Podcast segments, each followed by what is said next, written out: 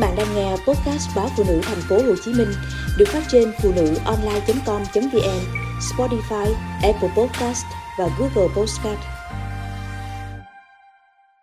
Tại sao ung thư ở những người dưới 50 tuổi đang gia tăng trên toàn cầu? Nghiên cứu gần đây cho thấy phần lớn nguyên nhân gây ra bệnh ung thư xuất hiện trong những năm đầu của cuộc sống, hoặc thậm chí trước khi chúng ta được sinh ra. Chúng ta biết mình cần làm gì để giảm nguy cơ mắc bệnh ung thư, như thoa kem chống nắng, ngừng hút thuốc, tránh thực phẩm chế biến sẵn, giảm cân và ngủ đủ giấc, vân vân.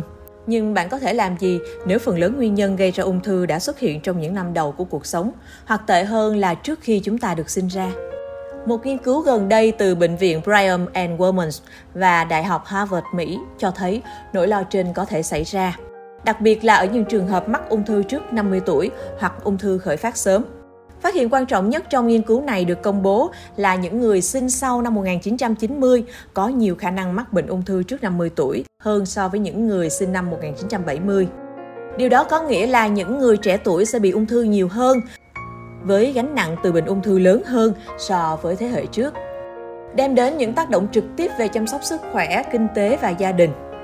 Những gì chúng ta tiếp xúc trong giai đoạn đầu đời có thể ảnh hưởng đến nguy cơ phát triển ung thư sau này trong cuộc đời.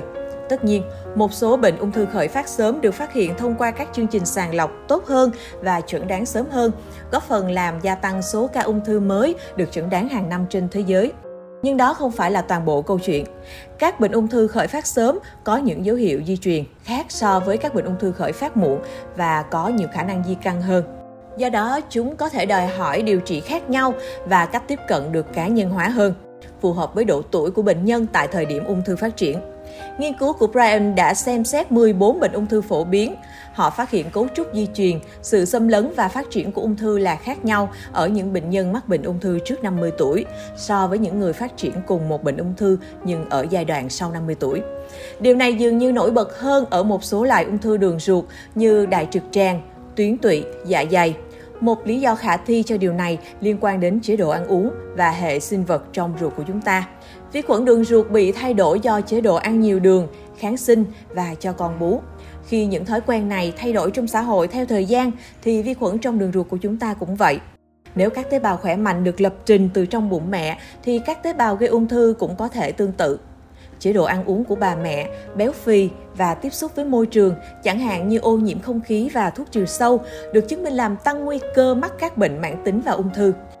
Ngược lại, việc hạn chế nghiêm lượng thức ăn trong thai kỳ như đã thấy trong nạn đói làm tăng nguy cơ ung thư vú ở trẻ em gái. Cả hai phát hiện này có ý nghĩa khác nhau đối với các phương pháp tiếp cận xã hội để giảm nguy cơ ung thư.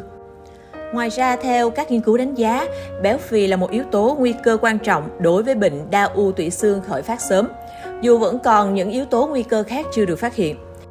Hiểu điều gì làm cho ung thư khởi phát sớm và những gì có thể làm để ngăn ngừa chúng là những bước đầu tiên để phát triển các chiến lược phòng ngừa cho các thế hệ tương lai.